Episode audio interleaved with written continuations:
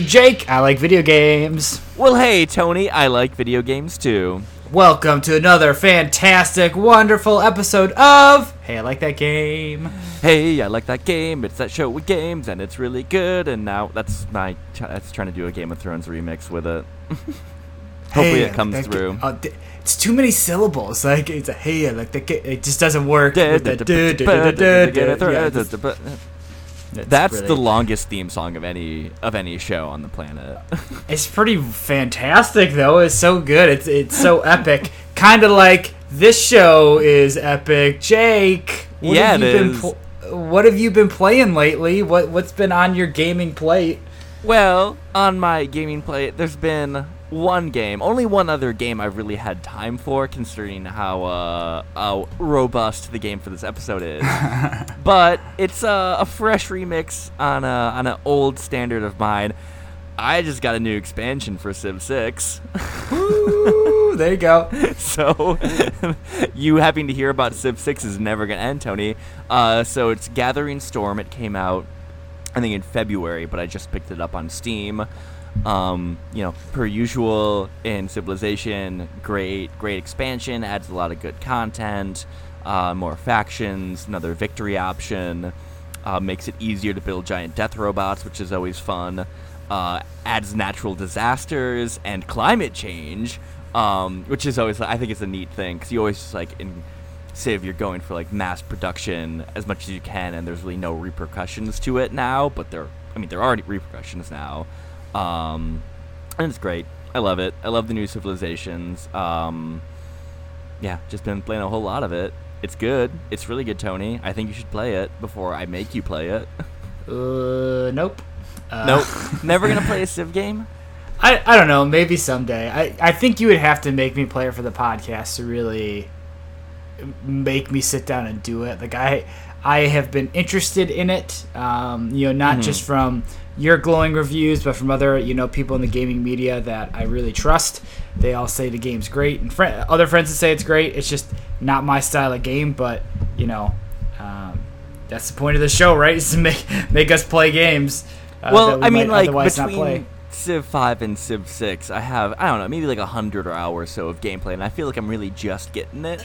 So you know that learning curve's not too steep. Sure. Yikes. so super accessible, Tony. I don't know what you're scared about. right? Yeah, Yikes. but I mean, like, I just like personal stuff's been busy. I'm I'm graduating with my master's in a little bit over two weeks now, so there's been a whole lot of whole lot of stuff to take care of there. So I mean, like, when you play Civilization, you you live Civilization. So Yeah. it doesn't leave a, doesn't leave a whole lot of room for uh for other games. But what about what about you, Tony? What have you been what have you been dipping your toes in with video games lately? So, um, this is like the canned answer every time. You know, a lot of my old standbys playing HOTS, playing HOTS. Smash Brothers. Yeah, Um, how's Joker? but- Uh, Joker's cool. Joker's a cool character. He's not my style, uh, really, because he plays a lot more like super fast, combo driven, um, like really, really um, execution based. And maybe I shouldn't say that's not my style, but like just the just the way that he plays, I see why people would like him and why he can be a really strong character. I just don't see myself uh, getting really into him, but I mean, they nail the aesthetic. The new stage that they added, that's like all persona personified, is wonderful. They added a good chunk of persona music from three, four, and five that are just delightful. I mean, the the thing I like about the Persona series is the style and the music more so than actually playing those games. And this is what they brought to Smash, so it's like perfect. Love that. Hmm. All right, yeah, you know, your favorite absolutely part of the that. entire thing. Yeah, so it's it's good. So that's been good. And then Hots, they just introduced a new hero uh, this week actually. Anduin. Oh, is he live now? Anduin is live. He is a uh, a healer. He's not broken at all. Like I feel like he's got um, you know some very apparent counters to him. I think he's super fun to play, and he's really he's good. But you know he's really susceptible to dive, which is um, which is tough. I mean, so he's the type of character that uh, that I like to have in your back pocket, where it's like, okay, this team doesn't have a lot of dive, all they have is poke. I can pick up Anduin and really um, help my team out by keeping them constantly topped off and preventing the big burst damage. Uh, so you can you know win team fights a little bit easier. But as soon as uh, they figure out, oh, we just have to stop Anduin, then it mm-hmm. makes it really tough for you to get away.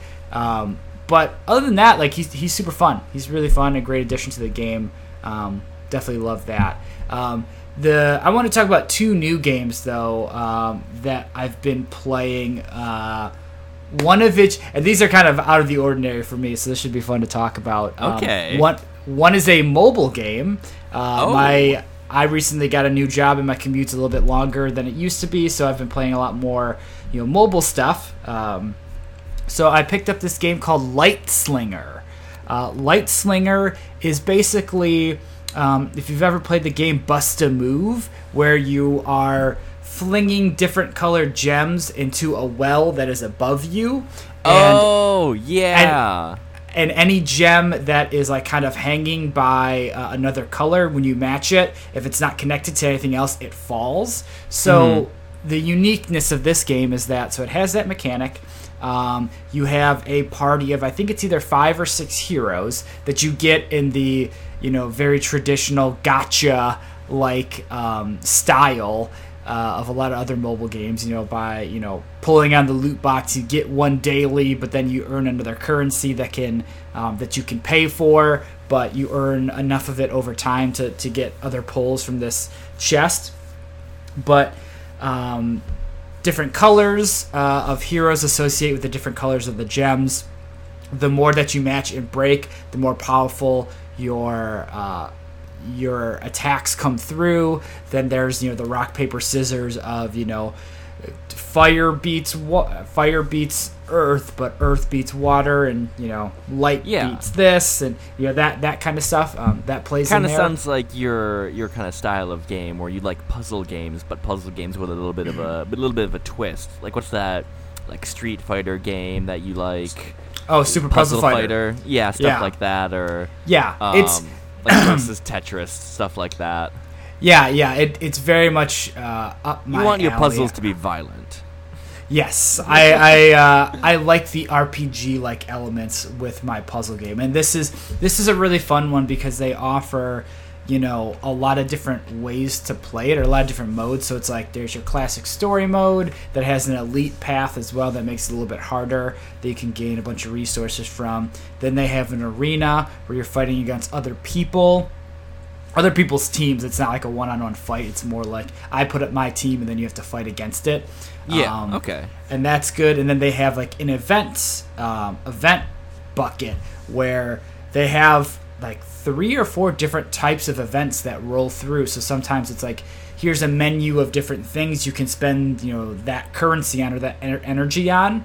Um, but other times it's like here is a dungeon you have to go through. Here is a selection of different bosses, and you as a guild have to fight all these bosses to earn keys to fight a raid boss. And then it's huh. like a guild versus guild type thing. And if your guild does well enough at the end of it you get a chest with a lot of good resources in it. So um, i've been really enjoying it. It's um, it's a very good mobile game where you can still get a lot of value out of it uh, without paying any money. But yeah. the other thing about it is they offer a lot of different ways to monetize. So it's like they have a bunch of different packages. Like there's a battle pass like package that you can get that gives you a lot of different uh, stuff for just playing a lot. They have a VIP thing that you can buy that's like okay, you pay I think it's X amount a month that just gives you more resources, gives you more free like quote unquote free stuff every day um, and it like guarantees better drops from whenever you do a loot box or something like that. And mm-hmm. then they have just your standard here, give us this amount of money, and then you get this amount of resources. Right, um, right. So it's, I think it's really fun. It's definitely worth checking out if you're into, you know, puzzle games with RPG elements. Like if you're a Puzzle Quest fan, uh, or, or, any game like that, or, or, Puzzles and Dragons even. Um, this is something Puzzles that and Dragons. Puzzles and Dragons is great. Or Light Slinger, or or no, Light Slinger is this game. What is the Yeah, game that I was talking about? Um, I can't remember. Puzzle Fighter. Oh, uh, No. Munch, Munchies. What? Bubble Pop. I- oh, bu- no, no. I, I'm, I'm trying to think of this other game that's like. It doesn't matter. Doesn't matter. Doesn't Uh, matter. but I think it, we'll just say it's Munchies. yeah, sure. Um, but yeah, the game that I'm talking about is Light Slinger. Um, I believe it's on iOS and Android. Um, and then the last thing I wanted to talk about is actually a board game I've been playing. So Heyo. the past couple of months now, maybe two, three months, I've been playing an ongoing board game with a, a group of three of my other friends called Gloomhaven. So. Gloomhaven. I feel, I feel like I've heard of that. So you probably have. So Gloomhaven is a really big board game, like physically and uh, content-wise. Like the box itself is huge. I think it's like 25 pounds. I want to say like it's Holy shit. huge. It's a ton of stuff, and it's basically here's a massive Dungeons and Dragons campaign that doesn't require a DM. So when you open the box up, there's a really thick book that has um, almost a hundred scenarios in it, right? So a lot of different um, branching pathways in the story you can do, a lot of different things you can do with your party. You start off with I think it's six different playable characters, but there's I think it's more than ten um, are unlockable throughout the game. So Oh, that's neat. doing different missions, doing different um, objectives that are like personal to your character. Like my character has a has an uh, like a card that's like once I complete X amount of missions, then I will unlock a character that I don't. I don't know what this character is. The only thing it tells me is it shows me its symbol, so I could go look up online with you know spoilers for what it is. Yeah, but that wouldn't But- be fun.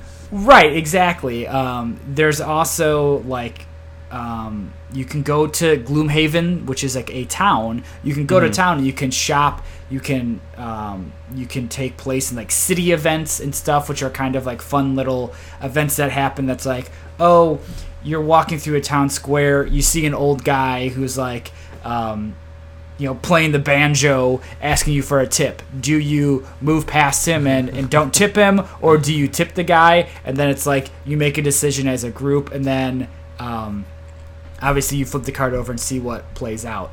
Um, it does a lot of cool stuff where it depends on what party members you have. Sometimes that will change uh, what happens. Like there's been multiple times now that my character, uh, the Cragheart, who's like a Earth person, um, Earthbender, got it. Y- yeah, but yep, exactly. Um, if I am, if that part, if that character is in your party, different things happen because it's like, um, let's say there's like a rock slide going on. Well, my character is made of earth, so he could you know, prevent that easier than somebody else. So um, you don't know that going into the event, um, how your characters will affect the outcome.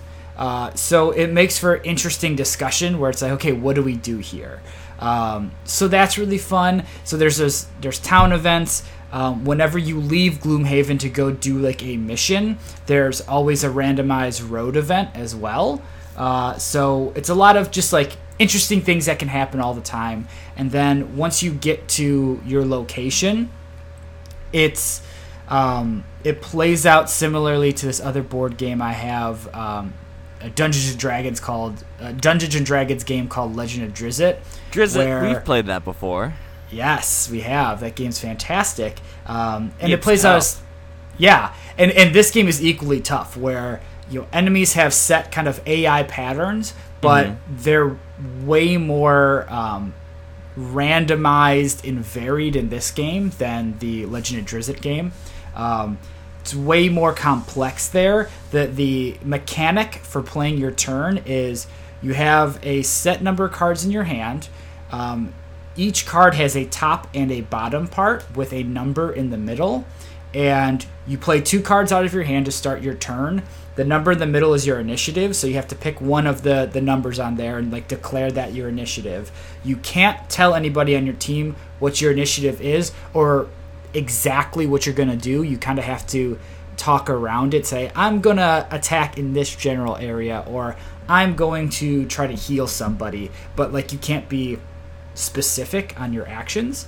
Um, Uh, so then you have to kind of cooperatively work together to to take down different challenges.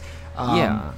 it's it's very fun. It's it's very difficult, but it's the type of difficult where um, each mission I feel like we're just getting by by the skin of our teeth, and that feels good. Like every mission I've played for the last two or three sessions, um, I gotta say, going into like the final area, like opening the final room to find a boss or like a new like a giant room full of enemies. It's like there's no way we're gonna beat this. There's no way, and then we scrape by somehow. You know, like it's been really really fun. Um, Like There's so much- fun feeling in games, and it's really great when something can capture that well.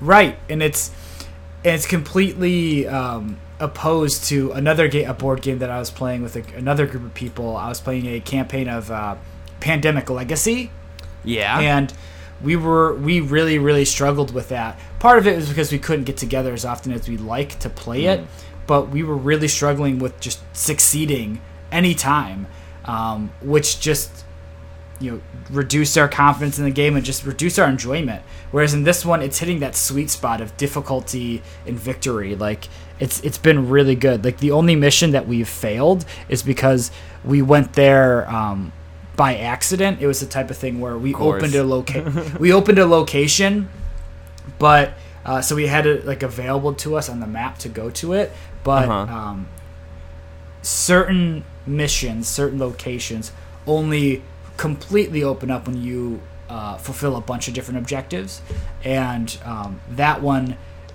was meant for way way higher level characters. So we went in there and got trashed. Um, but uh, I don't know. It's been it's been really really fun. The thing that I'll say about it is, if you're ever gonna buy this game, you need to a have a group of people that you know is going to consistently get together and play if not once a week every other week because you'll you'll lose momentum really quickly if you don't stick with it Mhm.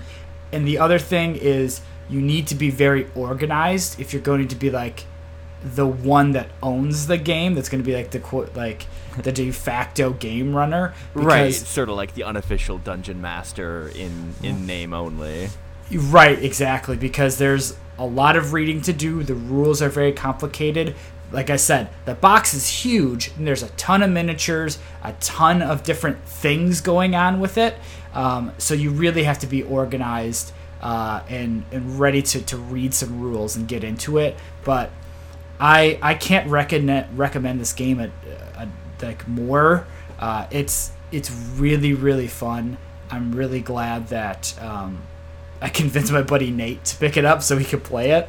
Um, it's it's really fantastic. That's uh, Gloomhaven. Uh, is the name of the game.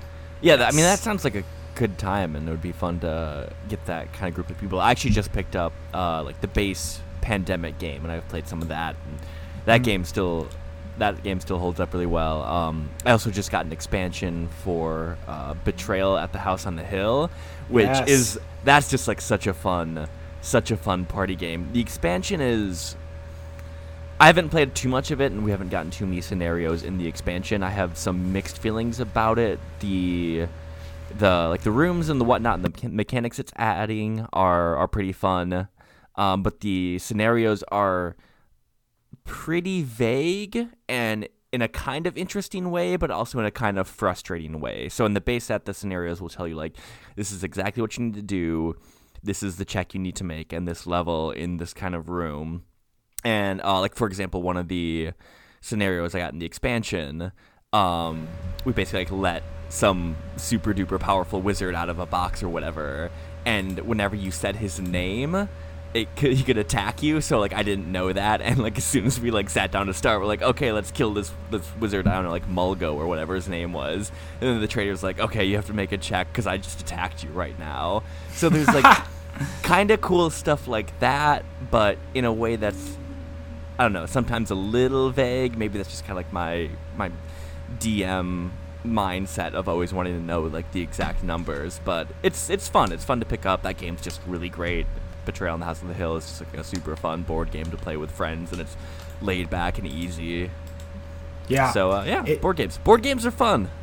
Yeah, board games are fun. I- I've been in as I get older, I feel like I'm getting more and more drawn to it uh, because of the social aspect of it, but also because it's like a nice contained experience. It's like when you sit down to play a board game, that's what you're doing. You know, you're not you're not watching TV. You're not you're not uh, you know fucking around on your phone really at least i try not to. Like you just kind of focus on that game with the people that you're with and i really like that. I, i've and board gaming is is having a bit of a renaissance in, in a sense that like there's a lot of really good games coming out um, of all different varieties. It's not just like one type of game that's that's dominating the uh, the market right now. There's just a lot of good stuff. So um, I- I'm loving it, loving Yeah. it.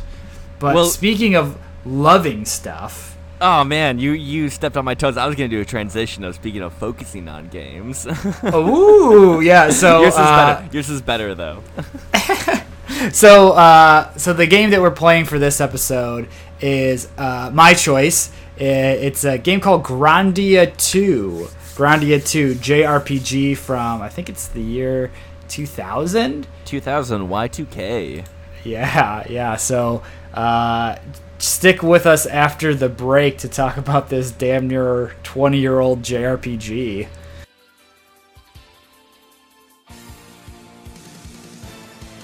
Hey everybody, Jake here. Thank you for listening to this episode of Hey I Like That Game. If you're enjoying the show and want to reach out to Tony and I, you can email hey I like that game at gmail.com. You can tweet me at like that game, and you can follow us on Facebook for updates. Enjoy the rest of the episode.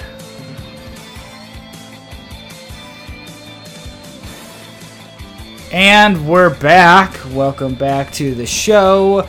Jake, I made you play uh, the 2000s classic JRPG Grandia 2. Uh, originally came out for the Dreamcast, which is where I uh, originally played it. But it's basically seen a lot of consoles since then. It's been on.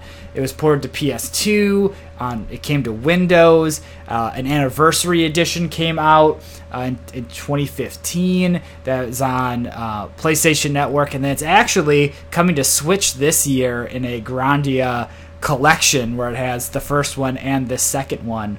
Um, Grandia is uh, kind of like Final Fantasy in the sense that um, it's just kind of a name for a RPG series. They don't necessarily have connections between each series, so it's not like um, the stories are connected. They're all self-contained, but the things that carry over are battle system, names of spells, some enemy types, you know, things like that carry over. But um, Jake, I know how your feelings on JRPGs. Um, Okay, well, What- that's that's a loaded question right there. Tell me, Tony, what do you think my feelings on JRPGs are before I guys start getting into my actual feelings of this game?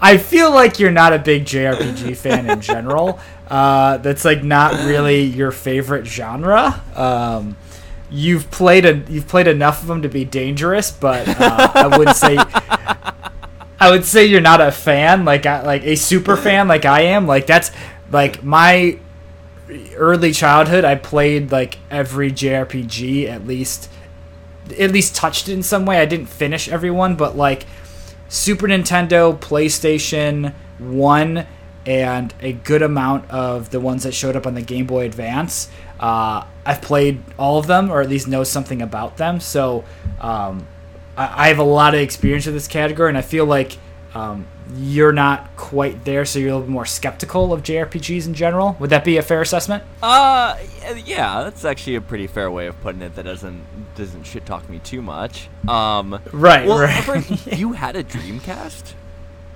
Yeah, so Wow, it's damn, funny. Big Dick Tony. I know. I know. it's it's funny. That's that's part of the reason why I picked this game. Part of the reason why I played this game is when um, when I got my Dreamcast when I was a kid. I didn't have a lot of games for it. I had Um, I had this, I had Cannon Spike and Power Stone, um, and I think um, uh, I had one of the I of the football games and one of the basketball games. So like I didn't I didn't have a lot of stuff to to cut my teeth on, but um, I picked up this game just because like I love JRPGs and it's like I've never heard of this game. I never played the first Grandia. Uh, before that, I was like I'll get this, um, and that's kind of where this came from. I had another good friend of mine who also played this game. Uh, when he was younger, so we used to talk about this game and a lot of reverence. Um, and it's it was like a perfect game to revisit because, like I said, it's been like 20 years since the game out. It, since the game came out, it's been about 20 years since I've even really thought about this game again, um, in any sort of uh, you know specific detail. So um, it, it was fun to jump back into this game. It definitely waves of nostalgia, waves of nostalgia playing through this game. Yeah, I can I can definitely see that. So I I didn't have a Dreamcast. I picked this up on the uh, anniversary Steam re-release. Um, actually, like a, a pretty solid port.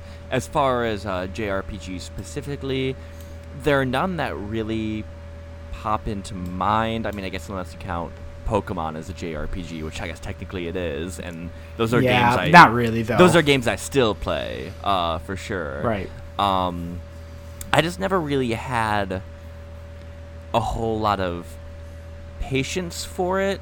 That's I don't know because like I like turn-based style games, um, but I think more in a, like a like a tactical strategy game sort of way, sort of more like an Advanced Wars than a Final Fantasy. Which isn't to say I don't Yeah. like turn-based RPGs. I've uh, especially now that they've been out and like have a bunch of re-releases. I've tried some of the Final Fantasies. Um, there's a game I might make you play at some point down the line, but since it's pretty close to style to this, probably not for a bit. Uh, Lord of the Rings: The Third Age, which is a turn-based Mm. RPG. Um, I I love that game. Um, so I don't, by definition, hate JRPGs and uh, games necessarily like this. I think Grandia 2 has a lot to offer as far as a really interesting uh, combat system, which I think we can get get into at this point. So it's not a typical turn-based RPG. So what it is is um, No. in the bottom right of the screen when you're battling, there is uh, basically like a loading bar that shows everybody's progress to how close they are to being able to select an attack. And in the end quarter of it, once your character gets to that level, they're able to select uh, an attack, a spell, um, and so is the enemy, and you can see that. And if you attack or are attacked by an enemy whilst like preparing in that like area of the action, you'll have bonus damage done to you. And there are some attacks and some spells that will actually like move you further back down that loading bar, and the effect of that will be more pronounced if the enemy you're attacking is in that area. I didn't do a great job of explaining it, but basically it's not. No, they- yeah. Go ahead, Tony. That's that's basically it where like there is a timeline that you're dealing with so you're um, you're constantly playing this game of okay this enemy is going to attack this character in x amount of time. Will i be able to get this at- will i be able to get an attack off before that character goes before that enemy attacks. So do i defend instead? Do i try to go for a a cancel attack to completely stop that attack from happening? Um, you know there's a lot of really fun trade-offs that you need uh, that you need to make or decisions you have to make while you're in combat. Um, it gives you a lot of different options to play with. So not only is there like a basic attack and this cancel attack um, that will let you push somebody back on their timeline or completely cancel out their attack there is also special arts that are specific to each character and then there is magic spells that um, you can also use that's a little bit more um, freeform in how that works. There is a a thing called uh, mana eggs that you can equip to all the different characters, however you want to do them, because you level up the egg itself separately from your character specific actions. So if you want to make a certain character, let's say a healer, you can give them that egg to to be the healer. But let's say uh, later in the game they get a better weapon or they get a different skill that's like, oh, now this character is going to be like my uh, heavy attacker. I can switch that mana egg off of them, make somebody else a main healer, and like shift your um, shift your your options, your priorities with a certain character. So uh, the battle system itself is the major selling point of this game. I think it's super fun and engaging. Um, and how it interplays with the cut like the leveling up system is is really really fun. Yeah. Uh, it's that that is definitely the strongest part of this game. It's it's kind of the um, the crux of the Grandia series in general. Like that's its staple is this battle system, and it's really really fun. Um, it's really really fun. I, I like it a lot, but you know it doesn't it doesn't come without um, any flaws though. I mean the camera system while in battle sometimes is completely useless. Like you won't be able to see your character or see um, see other characters moving because like the camera will get locked in a position. It's like uh, I need to be able to see what's going on here, and Yeah, it doesn't and- allow you to.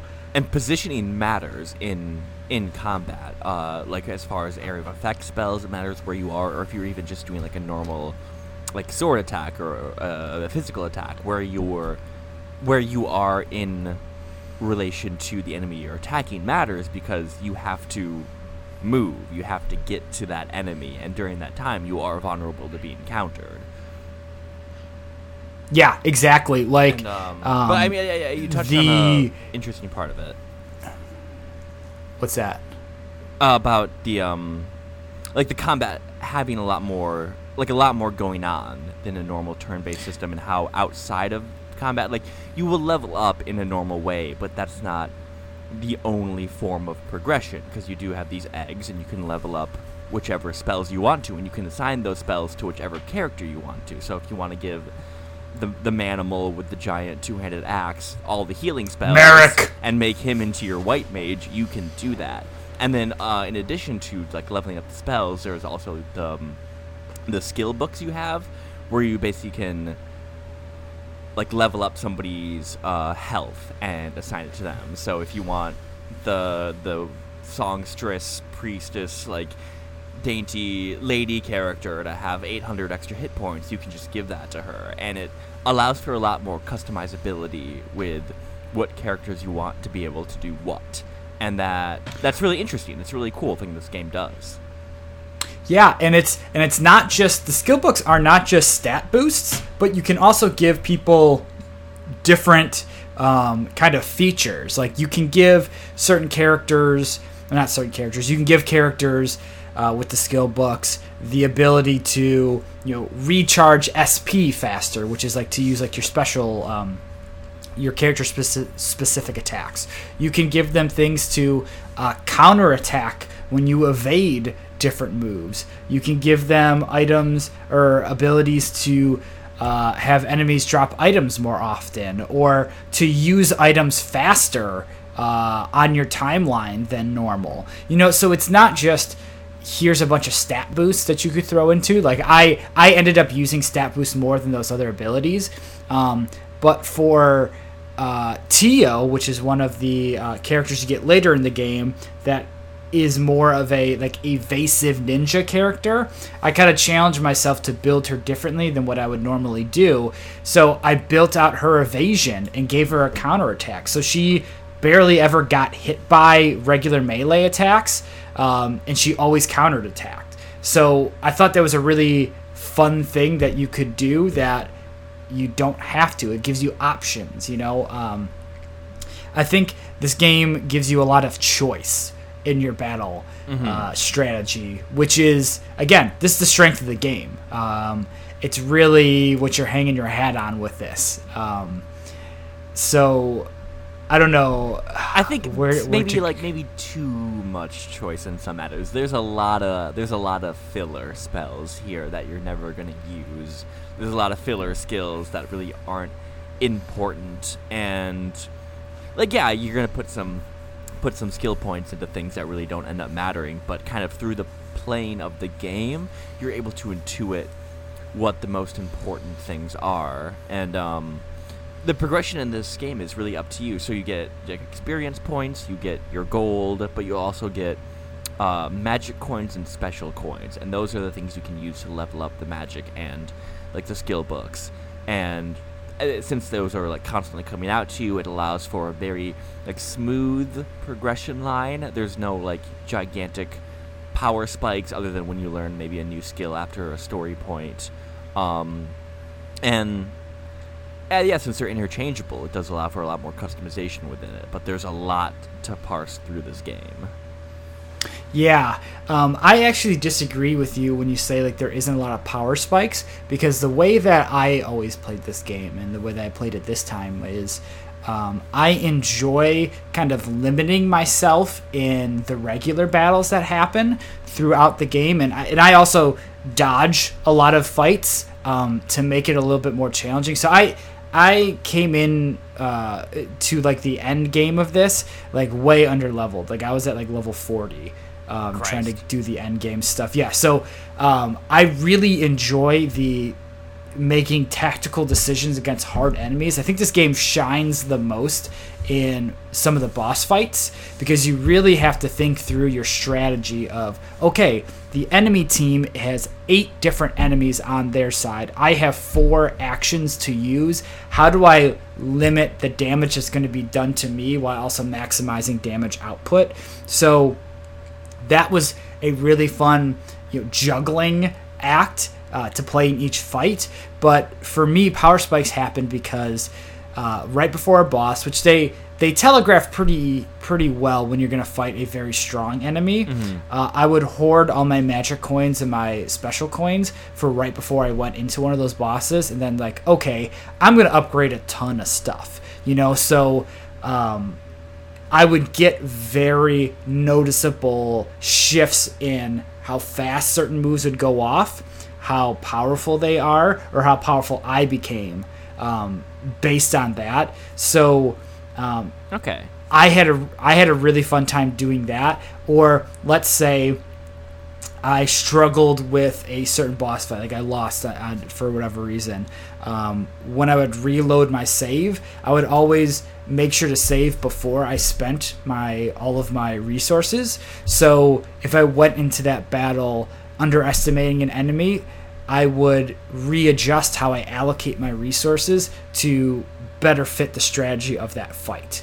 Um, so it's it's all about the tactics of the moment to moment action and then how you actually plan to use your resources if you're not grinding you know if you if you grind a little bit in this game you become very powerful very quickly i feel like where um, certain enemies and boss fights become a cakewalk. But um, you know, there are certain moments in this game that are very challenging uh, that make for really, really compelling action. Yeah. Uh, so basically, you got you got power spikes here and there because you played the game wrong. Got it. Cool.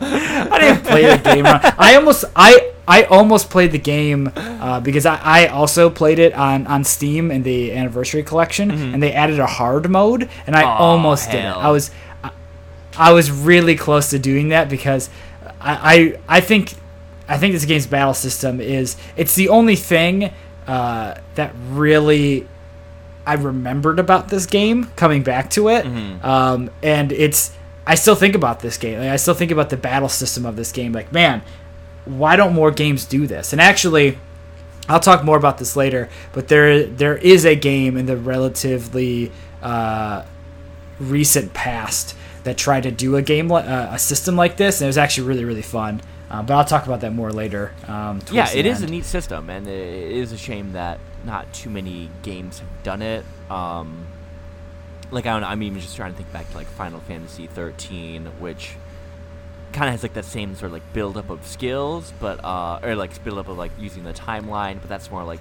unique to Final Fantasy games uh, of sort of like that like six through 13 era. And also, Final Fantasy yeah. 13 is just terrible, so that doesn't help it. It doesn't help it in any way whatsoever.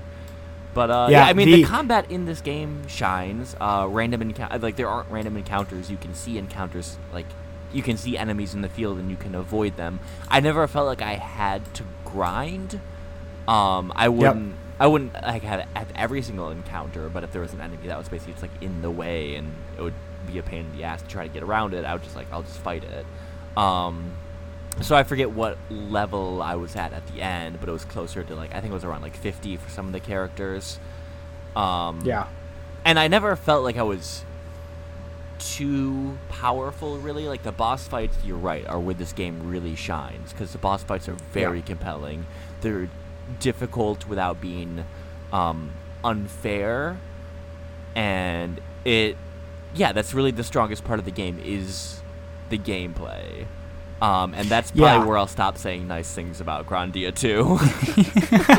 I like the last thing the last thing I wanted to say about battle system is that um, it it plays in this interesting space between turn-based combat and like strategy combat kind of because like when it is your turn to act with a certain character on the really compelling boss fights you'll take a second and think about who am i attacking? What do i want to use? You know you you kind of run through a lot of options um, or at least i did. You, think very strategically like this. But it's not to the point of let's say advance wars where you're thinking you know very long and hard about each move that you're doing or like an XCOM where you really have to pay attention to the moves that you're doing. So it's not like you're taking five minutes for a turn. It's still pretty fast but it's not like um, some of the older final fantasy games where once you get to a certain uh, ability level you're just mashing a just to attack to get through fights. You know like there's a little bit more menuing and thinking through what options you have and what's the most effective uh, way to take down your enemy, which I really appreciate. I, it's I can't stress enough how awesome this gameplay is um, when it's challenging. Um, mm-hmm. Yeah, but I. I have a feeling that your your negativity towards this game is going to be very focused on the characters and the story. So I think I think we should just get right into that. Fuck, Um, everything in this game takes so long. This game is like, I think it takes a, like a hundred years to beat this game. They don't, they don't shut up. They don't shut up. The like the high levels, because even like the medium level spells, there's like a 15 to 30 second animation from the play out, and also Yeah. people don't shut up. The the main character has a hawk that talks, and nobody really addresses that, or it feels weird. Like, oh, you have a talking bird. Sky, God, Sky, take flight. this game just that's like the first thing I put in my notes. All caps, everything takes so long. yeah, there there is literally no excuse for how long some of the spell animations take, and it's like the game cuts away to like a pre-rendered uh, like scene, and you're right, it takes way too long. There's no way to skip it. There are certain spells that I would not use because they just took too long. Yeah. you know, like as soon as soon as I got the spell boom, I was like, perfect. Boom does a lot of damage. It actually does some timeline damage to uh, the enemy, and it hits like an area of effect. And the cast time is really it's really fast, or at least the the animation's really fast. So it's like, yep, that's the spell I'm using. Like that and crackle, those ones are very very fast and effective. I'm using those. Like that's it. Um, but like zap is one of the most frustrating things in the world because it takes forever. Oh my god. and then So bad. Okay, there this is just like a nitpick, but it's always something that really fucking annoys me about RPGs like this, where there are attacks like Ba-Boom, which creates essentially like a mushroom cloud, or um, Elena's like special move where creates a laser beam so powerful that in order to see the entirety of it, you can see the curvature of the Earth, and then they do same the same amount of damage as uh, Ryu, Ride, Rido, just like attacking. Ryudo! Ryudo just like tack, attacking with the sword, and they do the same. They do the same amount of damage, and like that's just like a, such Yeah. a minor thing, but it annoys me to like such a like a degree. Like nuclear explosions on par with you know, uh, just like me and my bird are gonna Sword attack, attack. this dude a couple times, and it'll be as as powerful. I I totally totally agree with you. Like the one that that comes to mind really uh, really easily for me is it's it's like it's one of the explosion spells, and in the animation. It clearly shows it goes into space. It shows a small meteorite. Then a bigger meteorite comes and obliterates the small one, comes down to Earth and crashes it, does 1200 damage. It's like, what? Like, that should be room clear and that should kill everything. But no, it does just a modicum of damage. You know, it's so fucking weird. Right. It's so weird. And there's like no reason for you to not use those attacks, even when just fighting normal mobs, because recovery items are plentiful.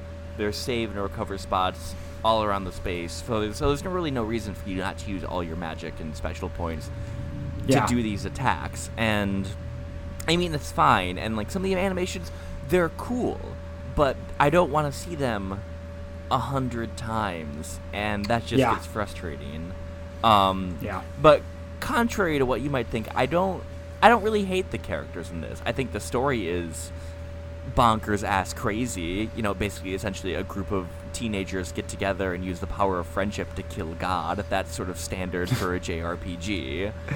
yeah, it it it does that that thing that you've seen in in JRPGs before, where it's like uh, evil church, you know, or like Right. evil head of state, where it's like you start off the game, you think they're the good guys, and then it's like clearly they're the bad guys from like the from from the very like right when the game kind of starts to. Um, catch fire a little bit to, it starts to get moving it's like oh clearly the church are bad guys but it takes so long for the story for the the actual characters that are living the game to realize that the bad guys are are, are this church um, so that's kind of disappointing but the I, I think like you said like the characters are actually not too bad um, let's let's list them off here so your main character is ryudo he's a han solo like character he's a mercenary you know devil may care attitude kind of um, His Chewbacca is up is a talking bird.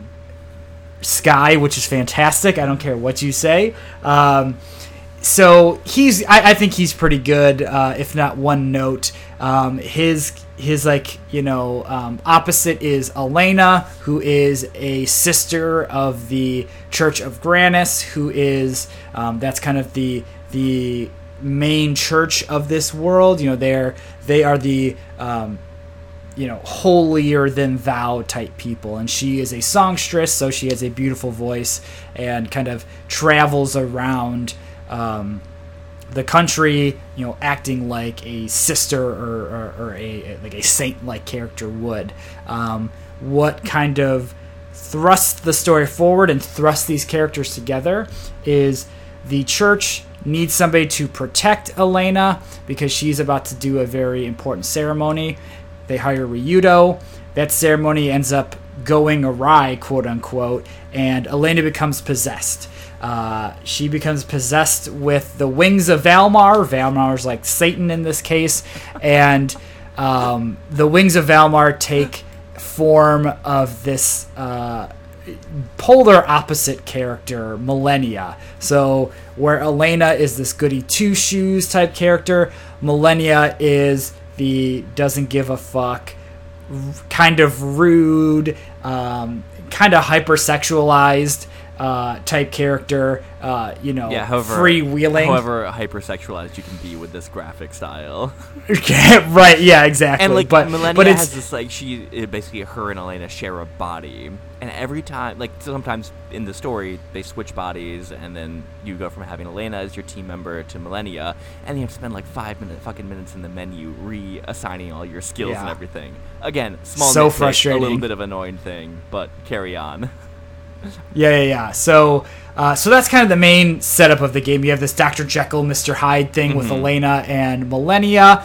Um, they do a really good job, actually, I think, throughout the story of kind of drilling into that, like what happens when you are possessed by this other force, and it's and, and it will randomly take over. Um, th- I think they do a good job of those two characters talking to each other Yeah. and kind of understanding. Because at first it's very Elena's like, I want to purge this evil from my body because she's kind of brainwashed by the church to think you know all this um, stuff is evil and it does this interesting thing where it blurs the line between like do, is millennia really evil like she's supposed to be you know a piece of Valmar which is like the satan of this world but she doesn't seem that bad you know it's it's it's very interesting how they interplay that um, so that's kind of the main characters there. There's three other characters that get introduced. There's Roan, who is a kind of little kid that you don't uh, know much about, but he kind of joins your party uh, because he's he's looking for a medal that belongs to his mother. Um, you come to find out that he is heir to the throne of this huge kingdom, um, which is interesting, I guess. Um, so And like the what the There's medal that. is like a key to like some sci-fi dungeon underneath his kingdom.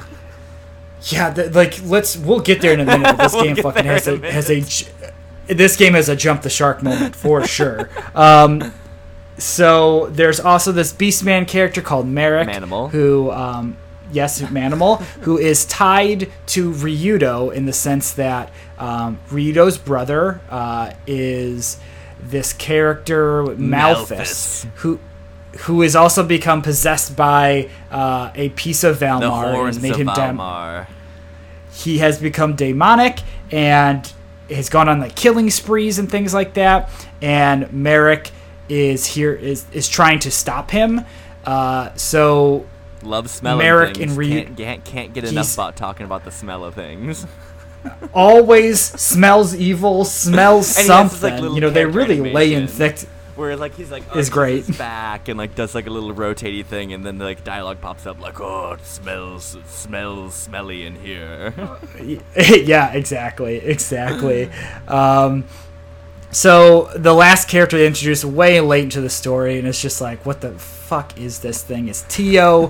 Tio is uh, a robot, like kind of like a doll type robot, but it's also like a messiah-like character because she has all sorts of crazy magic powers that's tied to like old world crises that like it's she brings this whole she unlocks like a very crazy sci-fi element to this game that I completely forgot about that is so dumb.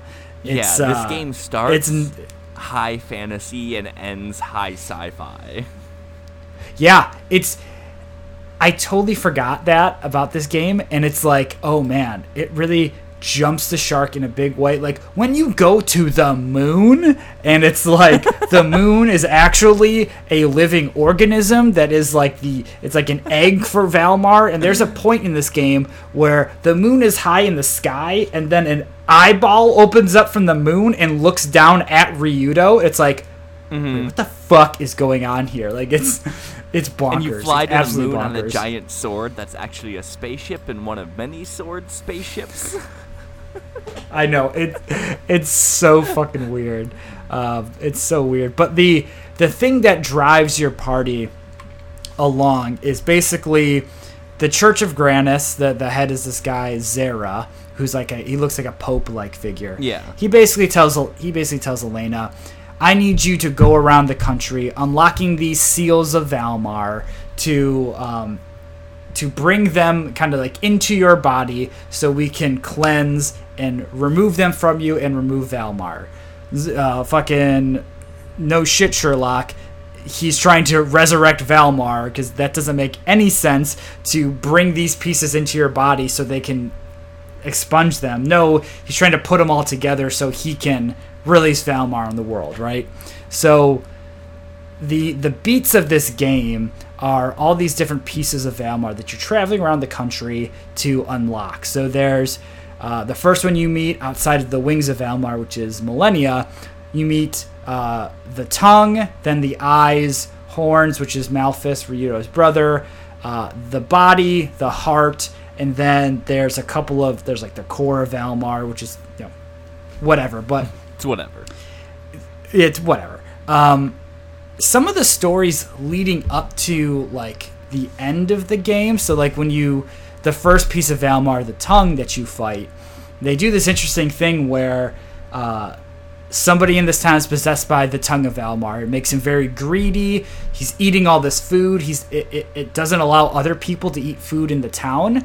Uh, when you cleanse this guy of the tongue of Valmar, like you, you pull that piece out of him and ingest it into Elena slash Millennia, that guy like dies super hardcore. Like dies, becomes a vegetable, and just lays there completely dusted. Um, and the party doesn't know how to feel about that.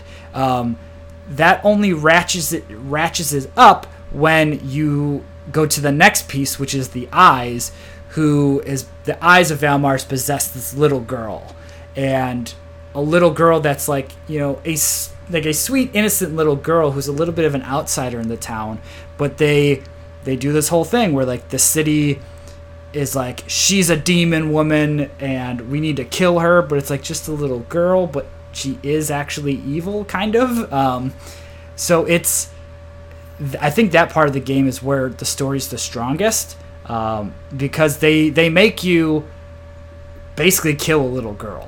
You know they they do some like hopeful things with it at the end of it. Um, her mother is also involved too and is like completely distraught that you had to kill her daughter you know? Like it's it's a powerful moment in the game but then from there it goes fucking downhill so hard that it just all of the story beats after that do not resonate at all. They're really kind of shitty. Um, like you said it gets into crazy sci-fi territory pretty fast after that. Um, Right, yeah, like Tio, the character you meet at, at the end, is basically like a automaton, and it turns out they were like in the old world and whatnot. And there's like there's some fine story here, and it's this giant like conspiracy drawn by the the church of the world and all these hidden aspects of the religion and within the people. My issue with it is it's just it it's so verbose. There's so many text boxes, and every so often there's like actual voice acted scenes, which yeah, the voice acting is not fantastic, but everybody has their own sort of character beat, their own style.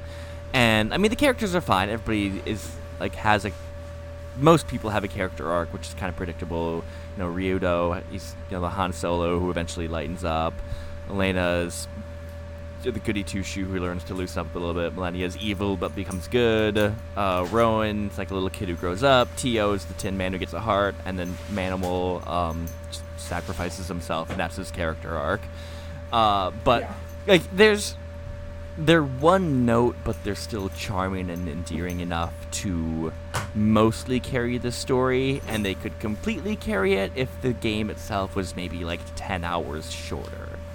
Um, And, but here, here's the thing to that though, because I completely agree with you. Like it, it seems verbose, Mhm. but there are times in the story that I wish they would spend more time with it. Like they introduce Melfice as this like really evil character, Right. and it's again, it's the thing that draws Mareg to the party, uh, and they kind of hurriedly rush through his arc. You know, they kind of Yeah. tease him when Mareg sh- when Mareg sure shows up. When you finally go to uh, Roan's like main city, where he's like you know the prince, uh, soon to be king. Uh, he shows up there, but very kind of limitedly, and you fight him there, and it's. You know, one of those boss battles where you have to lose, which is like my fucking. I hate This that. game does that, like, I hate that so much. I know it's the fucking worst. It's like my biggest pet peeve in any JRPG ever. But the the thing is, is that when you actually go through um, the main story arc where Ryudo finally conf- uh, you know fights his brother, they have that conflict, and they show kind of what happened in Ryudo's past that precipitated all these events.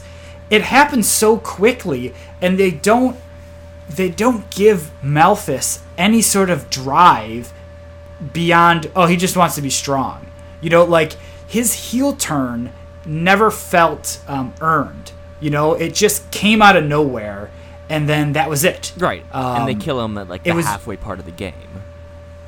Yeah and it's just like oh okay like that's that's just over with um, but yeah it's it's overly long at times like towards the end of this game it's like dude shut the fuck Just up wrap it i up. wanna Please. just wrap it up here. Yeah. Um, I will say though, uh, the ending is long, but they do a time skip at the very end of it. It's like a, a year later. So they do like an epilogue in this game, and I do like that. I do like when the they show you what the world is like after you've saved it, because they show they show Roan back, you know, back in his hometown. But it's like okay. He's the king, but he's like, oh, not today. I'm gonna go live amongst the people. So he walks around and, and, and kind of meets everybody. Tio becomes a nurse because she has found her heart and found her caring, so now she is a nurse. Millennia becomes a teacher, which is fantastic. Um, you know, kind of yelling at these bratty kids, yeah, which it is sort of fits fun. with what her character becomes and where it starts. Yeah, yeah, it's it's nice. Like I I think it's a very happy and nice ending, which um, these games don't always give you, or at least they don't give you um, enough satisfaction at the end of it. So I think the game does does really well there. Plus, you know, like I said, the the arc of Millennia and Elena, it it has a very satisfying conclusion. Uh, they're at the end are able to separate themselves from each other and live independently of one another, but they kind of love and respect each other at the end of it, which is fantastic. You know, it's a it's a really fun little thing there. But man, there's so much shitty parts of it that just man, if this could be just written a little bit better, it could be um, way, way more impactful or rememberable. But it's it just misses the mark, you know.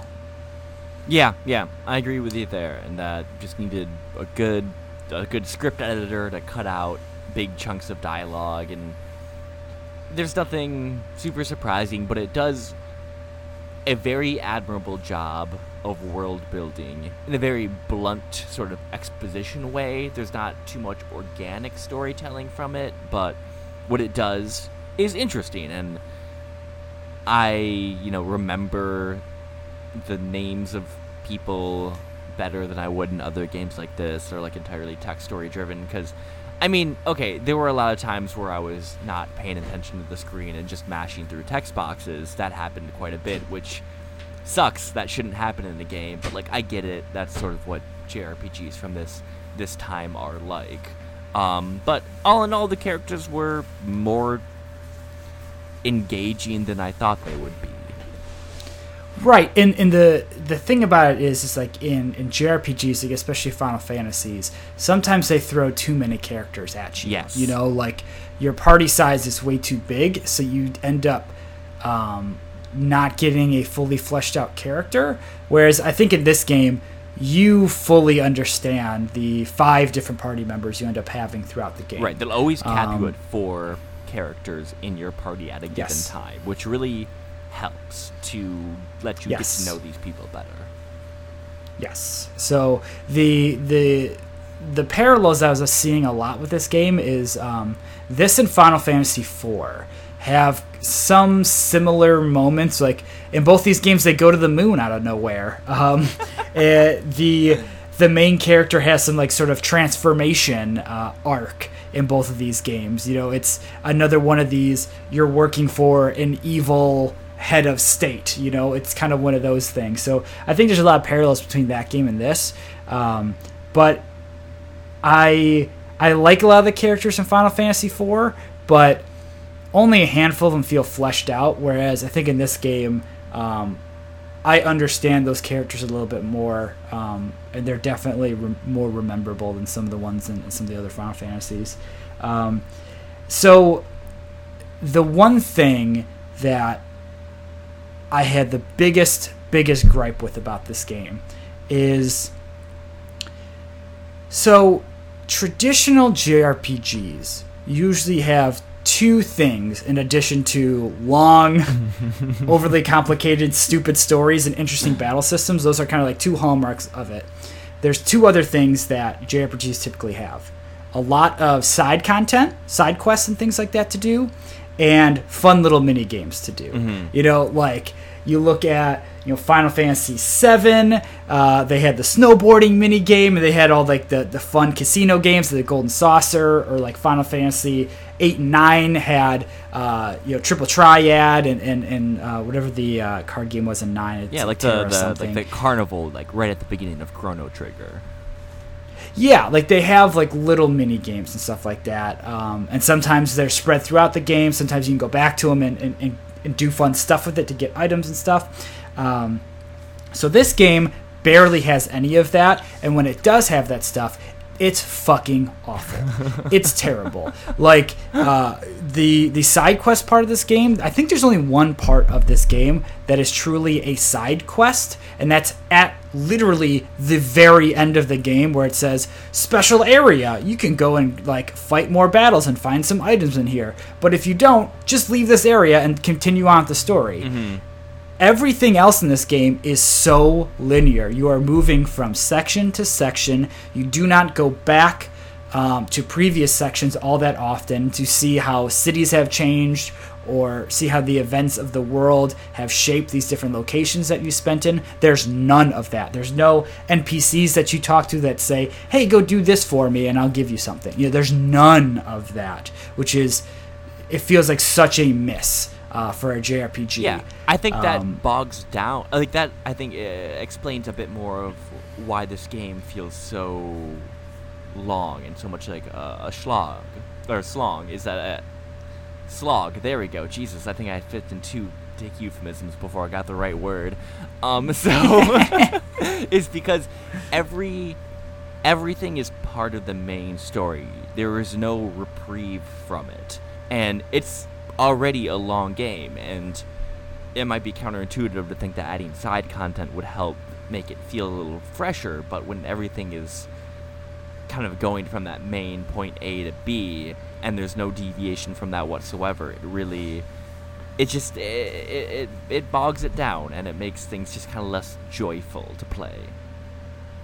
Yeah, yeah. And then, um, like I was saying before, the the mini games uh, completely lacking. This game tries to add that stuff in there. Like there's an arm wrestling uh, mini game. There's this really weird one that you get. Uh, when you enter Mareg's village, where you have to like pick up these little acorn things, but it's like all of the mini games are so half baked, barely functional Yeah. they, they just they're awful they're absolutely awful and then they also add this thing that only shows up in a handful of dungeons where if you have three of these type of seeds and you give it to admittedly a cute little mascot for this game. I think it's called a kiro. If you give it three of these seeds the kiro will kind of jump onto your back and light the path that you're on. It's completely optional doesn't offer any um, buff or any sort of helpful uh, helpful sense in, when you go into a dungeon. It's it's just completely trash. Um, Yeah. it just that part sucks. It sucks. Um, and I guess it, there's one other thing that I don't like about it. Um, and again, another th- another parallel that I'm seeing to Final Fantasy IV is when you enter a dungeon, dungeons do not have any sort of complex puzzles or anything like that. Most of it is run over here, hit this switch. Okay, now another path opens, so run over here. You know, there's no um, fun little things that they're doing inside the dungeons, which I guess that's that's most JRPGs of the time um, and of the present too. I mean, JRPGs haven't moved forward that much in that sense, but yeah. it, it everything feels so linear the entire game. Like it doesn't give you a lot of options to do things. You know? Yeah, yeah, that's uh that's a damn shame. Um, so I think there's like one other kind of point I wanted to bring up, then we can get to our stores scores because we've been we've been going on this game for a while. It's, there's a lot there's a lot to get into with this game. Um, Yeah, I think yeah. it's just like apparent with how long we've talked about it. But so it is a uh, 3D game, um, and the way the camera works isn't fantastic. So it like zooms in a little bit when you're standing still, but when you're moving, it zooms out, and you can rotate the camera. Um, but in some of the dungeons and other sort of more like labyrinthian places, that makes it so so disorienting to move around, which brings me to kind of guess like my like my unpopular opinion of this game, where it should not have been in 3D. This should be a 2D sprite based game, and I think that would have allowed for a lot more character detail. It would have helped the graphics age better because there's a lot of cool design. Like this game, the environments change from place to place in a really cool way. And um, like when you go in the final area, you're like inside the new the new Valmar, and you're in like this kind of like veiny tunnels here and there, and there's a lot of cool stuff. But if they had chosen to use maybe like an older art style that they could have detailed more instead of what does not look good now, like really blocky 3D models, that would have, I think, made this game hold up a lot better. Yeah, it's it's funny you mentioned that because the the original Grandia is exactly that. So it's it's 2D. They still do the similar type of movement, um, but you're right. The graphics hold up way better for that game. All the characters look more interesting. Um, it's a very similar game. I wonder if we would have played Grandia one instead of Grandia two, you might um, might have liked that game better. Um, but I didn't play that game as a kid, so it it, did, it wouldn't meet So the it doesn't fit. qualifications for this. doesn't fit, but um, but yeah, like so the first game was a lot more like that. So um, it's interesting that you bring that up as a critique uh, because that was that was something that they kind of knowingly moved away from. Uh, so I, I just found that's that's interesting. Yeah, but like I mean, I get it. It was Uh. it was the Dreamcast. It was 2000. Like 3D graphics were the thing. It it had to be a 3D game. There's no way they would make it a 2D sprite based JRPG when 3D graphics were like the new hotness. So it, it makes sense why they did like at the moment, but in hindsight, kind of wish they had not done that. Maybe like sacrifice trying to be big shit in order to make a game that just looks better forever. Yeah. Yeah. Yep. Yep. I don't know. I think you got you got anything else on your Grandia 2? This episode has reached Grandia 2 lengths too. yeah, yeah, I know. Well, I this is I I feel like it's justified for this. Game Oh, yeah, totally, agreed. um, this this game is is um, it's I don't feel like this game is overly long. Um, it I do. feels like it, but but if we were playing, let's say Final Fantasy X, you know that game is way longer than this. There's way more meat on the bones in that game, but uh, I feel like this game's actually pretty short if you mainline it. You know, well, I guess you kind of have to mainline Right. it, but um, you you can play through it in like 30 hours if you if you just kind of buckle down. Uh, but yeah, I, I don't really have anything else to say. Um, since it's my game, I'll go first. Yeah. Um, for my my thoughts on this, so I've thought about this a lot. Uh, the point of this show is to examine nostalgia, and that is why I'm going to say, "Hey, I don't like this game." Oh, Um, wow. The the, ol- the only things that I'm really holding on to uh, with this game are the memories I formed when I was playing it as a kid. Um, I still feel like the battle system is some of the best of its time. Uh, it's it's really really fun. The systems they built into the game, the, the, the way you can customize it, the way you can build out your characters, all of that stuff um, is really really good. But if we're talking about a battle system like this, I think uh, a game came out. God, it must have been six, seven years ago now. A game called Child of Light. Child of Light is a game made by Ubisoft. Uh, it is a kind of faux JRPG that has a very similar time uh, combat system to this, where you can you have a timeline, you can cancel people's moves out. There's different a lot of different things with that. There's a lot more party members in that game. There's a couple more interesting systems in there. It's a better, uh, a very interesting art style. But like that game has that same battle system, but it doesn't have all the other frustrating things that we talked about uh, with this game. You know, the the story uh, is a little more um, nuanced. The characters are a little bit more um, varied in how they play. Um, it's it's not long winded when it when it doesn't have to be. Um, and as much as I really like the the combat system, there's really fucking frustrating parts about it too. Like we were talking about motion earlier. So when you make a command, your character actually has to run to that character to to um, to activate that thing. To, you know, to actually swing the sword at them. Well, sometimes if characters are acting around the same time and they're running towards different enemies, they'll get in each other's way, and then the motion ends up um, having them run in weird directions, and sometimes characters have finite mo have finite movement, and the characters will run out of movement to get to their character, and they'll just be like, "Oh, I, I don't act right now," or you you get put into situations where um, you know the camera's in a bad position or you get put in a really shitty position where it's like oh i just can't do anything right now. I'm just going to get destroyed by this boss. And and part of that might be because i, I try to play it a little bit harder um, than most would but there's also a lot of systems in this game that are not well explained and i feel like um, I was able to succeed in this game because I have played it in the past and I knew how all this stuff worked. Uh, a person like yourself, uh, I'm sure you didn't have as much of a um, idea of how things worked in this game, which I think is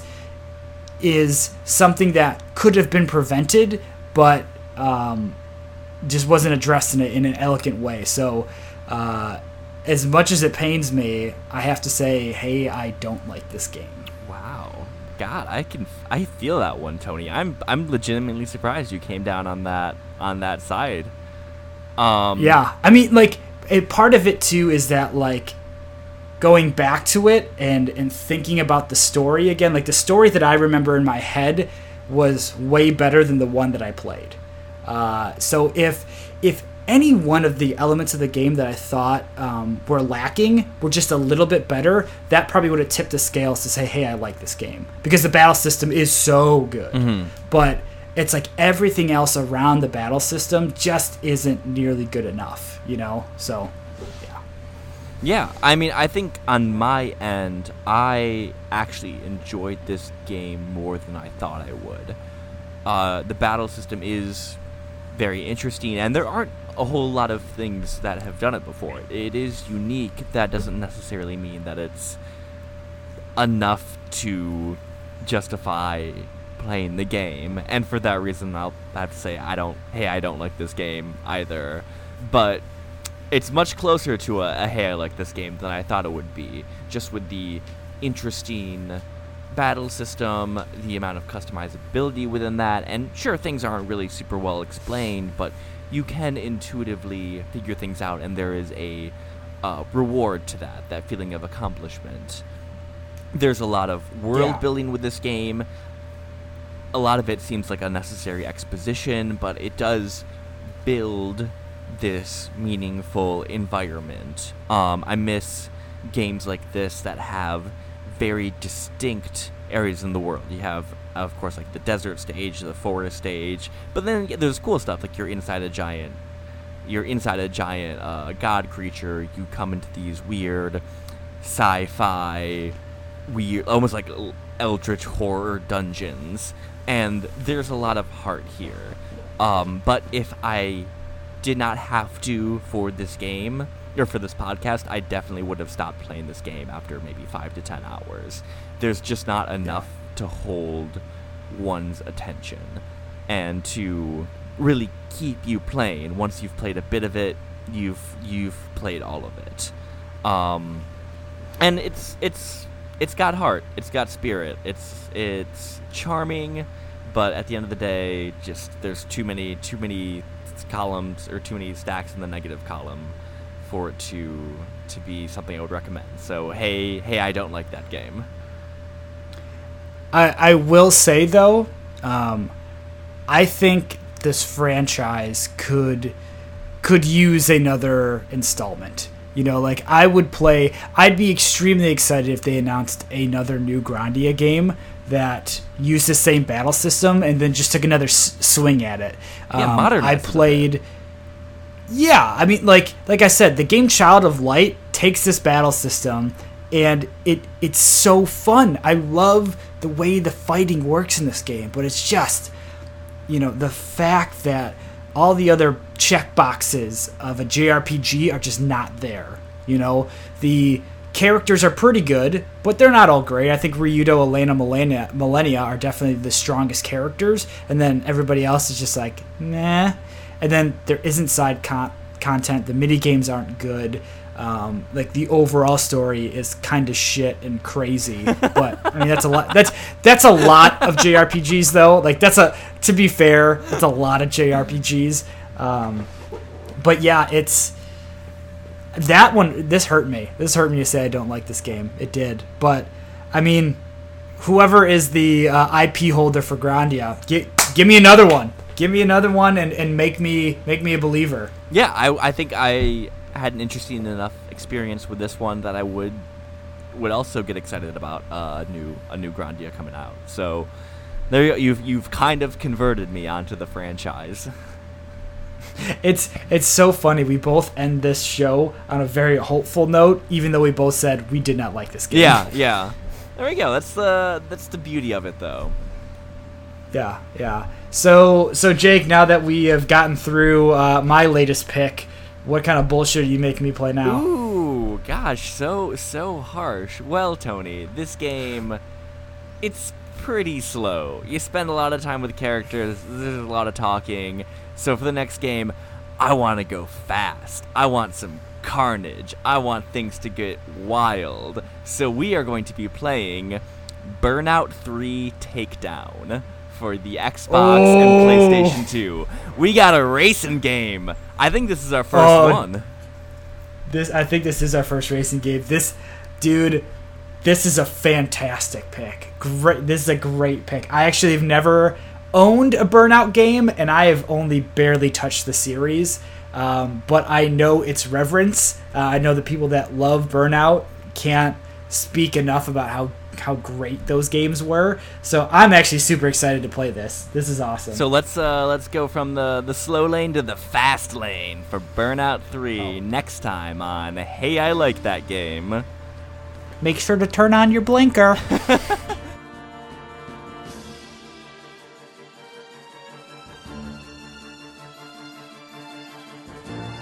Make sure to subscribe on whichever platform you're listening to this on, and also drop us a rating and review. It would really mean a lot to us. Thanks. Tune in next time.